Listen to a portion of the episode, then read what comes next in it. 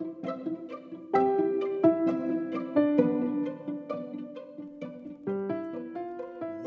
to the Spiritually Discerned Podcast with Jimmy Gear.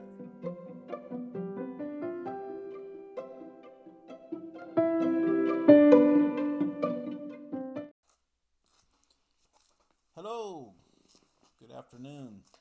Welcome to the Spiritually Discerned Podcast. Well, it's afternoon where I am. You may be listening to this at any time, and I hope that whatever time you're listening to this, it'll find you well and serving the Lord and being blessed by His Word. And that's why we're here.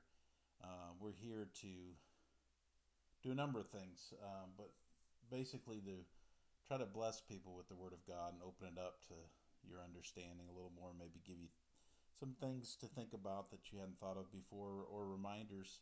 Um, what we do is important, uh, important work, and because of that, before we uh, even begin today, I just want to ask if you've been listening faithfully to our podcast. First of all, very much appreciate that, and I pray that you'll continue to. Um, I would say that um, you know you could definitely write us if you have any questions. Maybe there's a message you've heard here lately that you have some questions about or need some clarity about, or ha- or even if you have some thoughts of your own on that that we didn't get into. That's extremely possible. Um, then then give us a uh, give us a note over at uh, spiritually discerned podcast at gmail.com and uh, let us know there. We appreciate your correspondence and um, if you have any suggested topics you would like to see in the future, then feel free to do that there as well.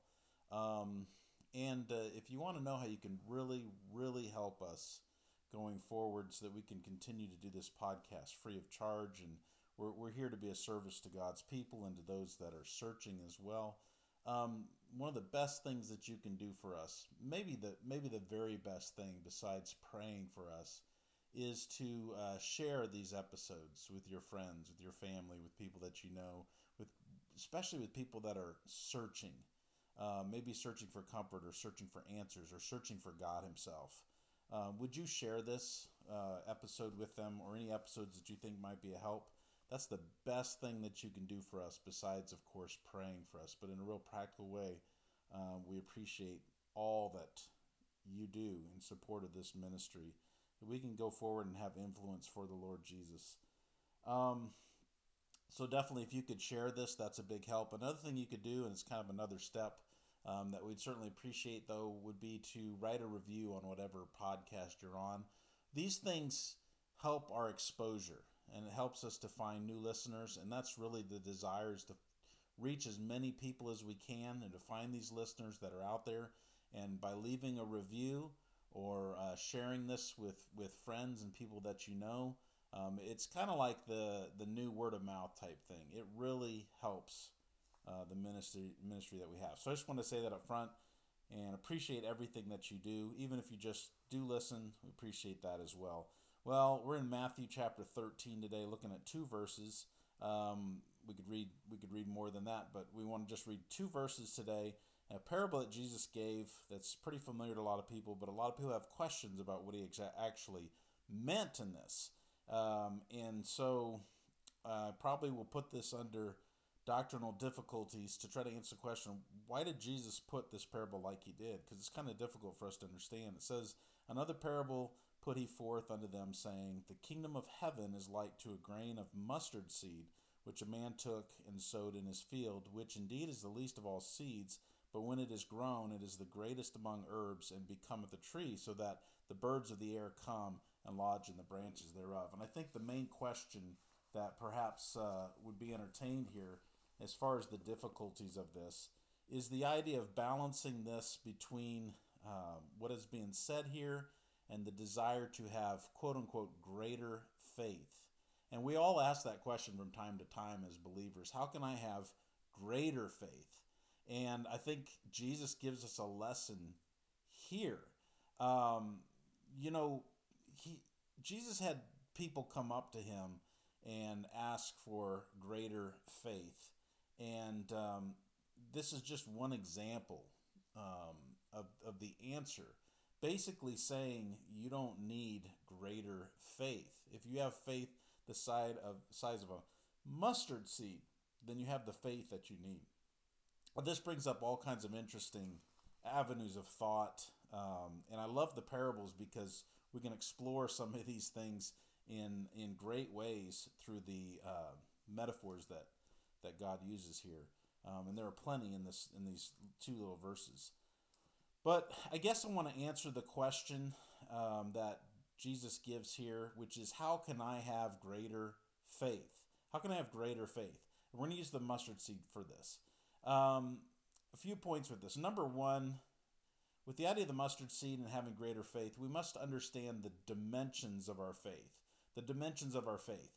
And the mustard seed is called there the the smallest of seeds. And basically, what he was saying, this was not a horticultural uh, lesson exactly that Jesus was given, but basically, he was saying that of, of the seeds that the farmers in Judea planted at that time, the mustard seed was the smallest.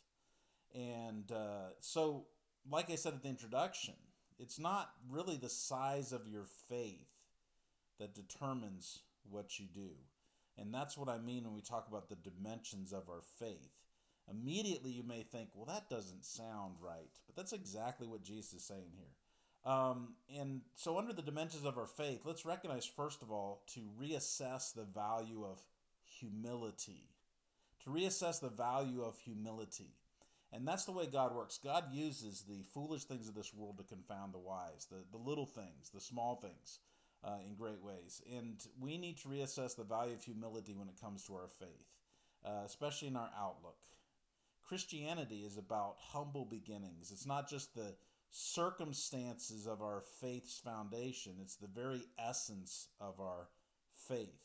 And Jesus proved this himself in the incarnation. The whole the whole uh, idea of the incarnation was surrounded with humility. If you look at the Christmas story, what we call the Christmas story about the incarnation, um, Jesus came in such humility, and he didn't just do that because it was neat. He did that to uh, give us a lesson about how we're supposed to live our lives. And even when it comes to faith, if you think about it, if we get elevated in ourselves, we can we can perceive that as being faith. We can put the emphasis on faith on ourselves and say, "Oh, you know what? If if I'm just gonna I'm just gonna believe this and it's gonna happen." And unfortunately, that uh, that pride will also will, bring us down and we will we will struggle or stumble in our faith if we really think that the faith is whatever we conjure up in our own mind. Um, but Christ teaches about humility even when it comes to faith. Uh, Philippians 2 5 says, Let this mind be in you, which also was in Christ Jesus, who, being in the form of God, thought it not robbery to be equal with God, but made himself of no reputation. Took upon him the form of a servant, and was made in the likeness of men. And being found in fashion as a man, he humbled himself and became obedient unto death, even the death of the cross. And look, if that's the way that Jesus lived his life and accomplished his great purposes for us, who are we to think that we're better than that? If we operate in a state of humility, then that is full dependence upon God. And that's where God can work. That's where faith works, is when our dependence is not on ourselves, not in our in our boasting of what we can do through our quote unquote great faith, but when we rely fully upon God. That's how faith is exercised to its fullest state. So we need to understand and reassess humility in our outlook. And we can do this by imitation of Christ in the most sincere way possible. Um, we must we must reassess the value of humility in our outlook, and we must reassess the value of humility in our outreach as well. Um, outreach is only effective if we are humble servants of God. We're ambassadors. Um, we are the we're the link between God and man, and we cannot come in haughtiness of spirit or an air of superiority and expect to reach people. Um, and the verse I kind of hinted at a, a while before is what I'm going to read right now 1 Corinthians 1 26 through 29 which says, For ye see your calling, brethren, that not many wise men after the flesh, not many mighty, not many noble are called, but God hath chosen the foolish things of the world to confound the wise, and God hath chosen the weak things of the world to confound the things that are mighty, and base things of the world, and things that are despised hath God chosen, yea, and things which are not, to bring to naught things which are, that no flesh should glory in his presence. Jesus even said that he sent forth his disciples as sheep among the wolves, that we are to be wise as serpents, harmless as doves. So, what kind of ministry are we promoting in our evangelism? Do we approach people as if we're on a higher plane and we're, um, you know, superior and we're trying to get them to where we are in a superior way?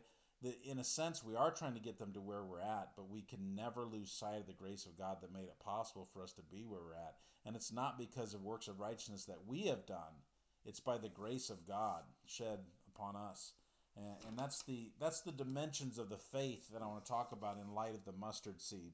The the mustard seed is is a humble seed. It's small.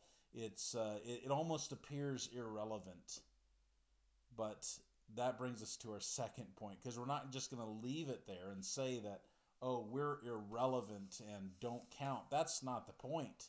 Humility is the starting place. That's the dimensions of our faith. But what about the development of our faith? In the mustard seed, you see great development take place once it's planted and watered and begins to grow. And it says there in our text that when it is grown, when it grows and when it's grown, which is a process, then it becomes something that is the greatest among herbs and a tree. So this tree comes out of this little mustard grain the development of our faith. Faith and its development in our lives is a process. In other words, faith requires a long term commitment and a long range vision. Both of those things working together. We have to have the vision, but we have to have the work behind the vision as well. A lot of times we do have a vision, and then when we don't see results right away, we give up. And we can't do that. We have to have a long range commitment and vision to what God has called us to do. And we don't always measure these things in the way that man measures them. We measure them and our success by obedience to God, by humility, and by discerning and doing His will. So, this is a process. The idea of becoming here is the idea of emerging. It signifies a change of condition, state, or place. It's a process. The development of our faith also can be painful. In John 12 24, Jesus said, Verily, verily, I say unto you, except a corn of wheat fall into the ground and die, it abideth alone. But if it die, it bringeth forth much fruit. So with seeds, there has to be a brokenness that takes place. That goes back to humility again. There's humility in the in the um, dimensions of our faith and the origins, but there's also humility that comes in the development of our faith. This is a process that takes humility, that takes brokenness, that takes adjustment, that takes an honest view of ourselves and making the alterations that are necessary in order to keep following God. And that's how growth takes place. Growth is change, and change must be accepted by willing participants, not those that rigidly adhere to the traditions or maybe even the false teachings that they had received at an earlier time. It's a process and it can be painful. And then the third thing I want to say with the development of our faith is that it does involve preparation. The ground has to be prepared to receive the seed. Uh, even the mustard seed, as small as it was, had to have ground that was prepared for it. Like the disciples, we ask God to increase our faith in order to accomplish something great for Him. But have we done the unremarkable, daily, unglorious things? God is looking for servants. God is looking for willing servants who are willing to put their hand to the plow and not look back. He, and that takes humility. That takes availability. He who will accomplish the miraculous must first attend to the mundane. And that's what faith is all about. A lot of times we like to think of faith as as the result, you know. I showed faith, I believed, and look what happened. But what about the process? What about the the days of, of sowing that comes well before the harvest is ever enjoy, enjoyed? We must be the people that Jesus describes in Matthew 25, 21, when he says, Well done, thou good and faithful servant. Thou hast been faithful over a few things or little things. I will make thee ruler over many things. Does that verse not harken back here to the mustard seed faith that we're talking about today?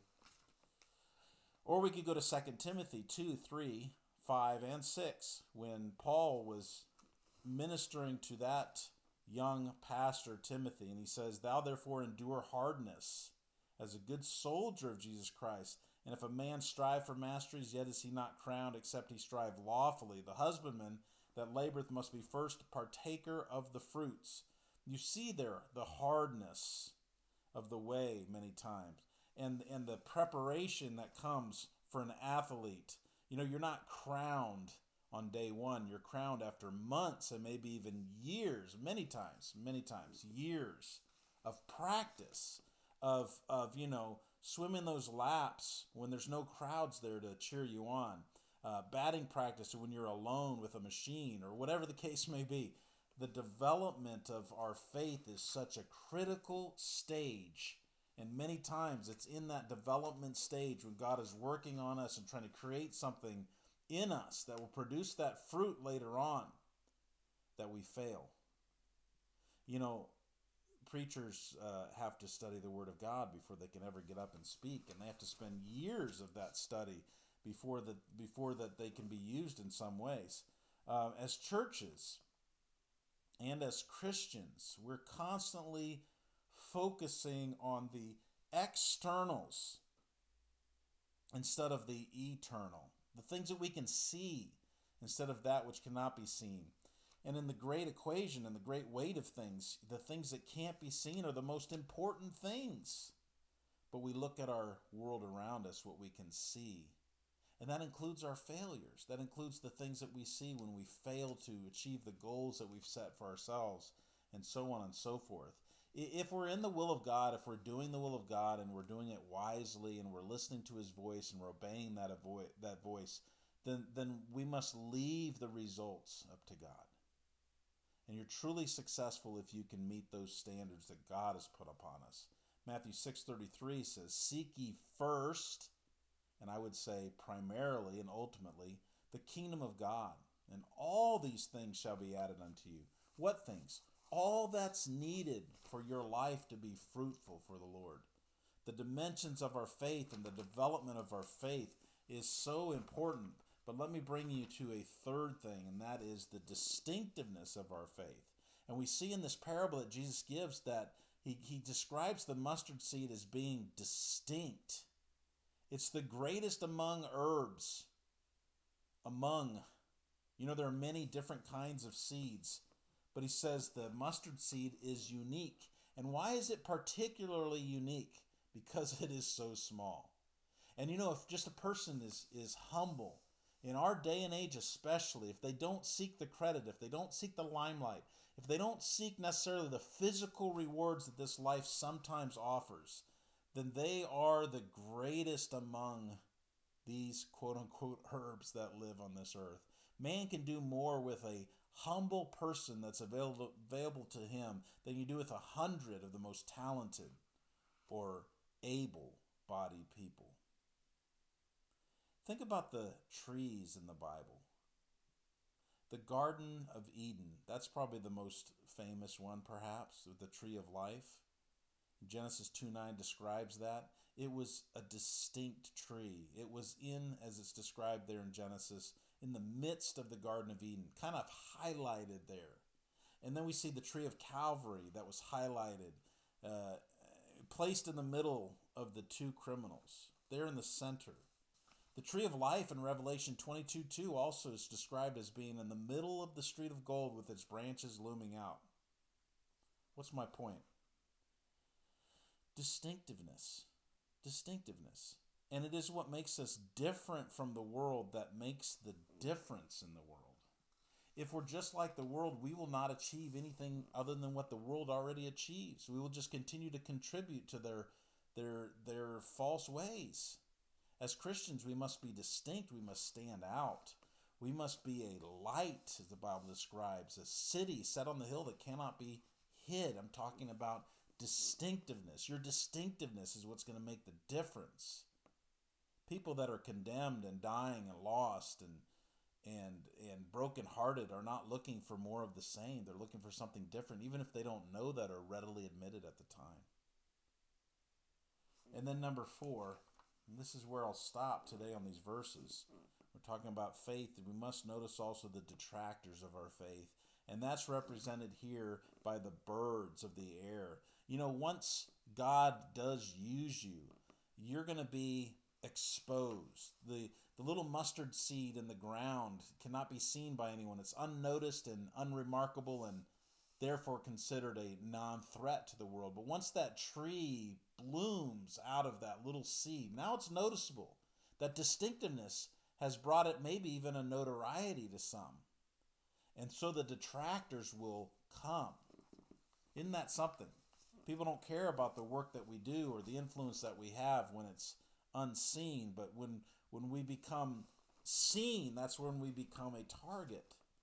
And the birds of the air there in, in the parable really are describing um, the devil. And we could say his children could be little birds as well. Uh, the, the, the devil comes and, and, and the, the birds, as the birds come and nest in the tree. These are the enemies of seed sowing. And, and you, you know this is true because of the other parable that Jesus gave about the sower and the seed and how some of the seed he scattered got snatched up by the birds. And, and, and he gives the interpretation of this and he describes the bird as the devil who will come along and steal the little seed before it has a chance to be planted. Well, if that seed does plant and grow into a tree, then the devil will come along then as well and try to distract people from from accepting what God gives through you through His Word that you're trying to get out. He'll also try to destroy our lives as well, try to destroy what we're doing and destroy even ourselves if he, if he could have. Birds will try to stop the process from even beginning, but they'll also come back once the seed is full grown. So we have to be on guard throughout the whole process. We have to watch out for uh, deceitfulness and discouragement when that seed is being planted we have to we have to watch for discouragement and this desire of giving up during the process of it growing give it time to grow. But even then when it grows and we've we've become kind of a spectacle of sorts then we have to watch out for pride. The little seed doesn't take pride in its appearance but the tree does. You know people don't go sightseeing for seeds but people will go to the forest and look at trees. And down there in california in the national redwood forest People even drive through the trees and marvel at their size and their strength and their majesty. And if we're not careful, we can let that go to our head. Your visibility will increase with your value. In other words, you will become more and more of a target, that city that is set on the hill that cannot be hid. The idea of lodging in the branches there in verse 32, how the birds will come and lodge in the branches. The word is the idea of camping out or even haunting, you know, just, just lingering. Uh, your branches have to be strong. Your tree has to be strong. Um, you have to be strong in the faith.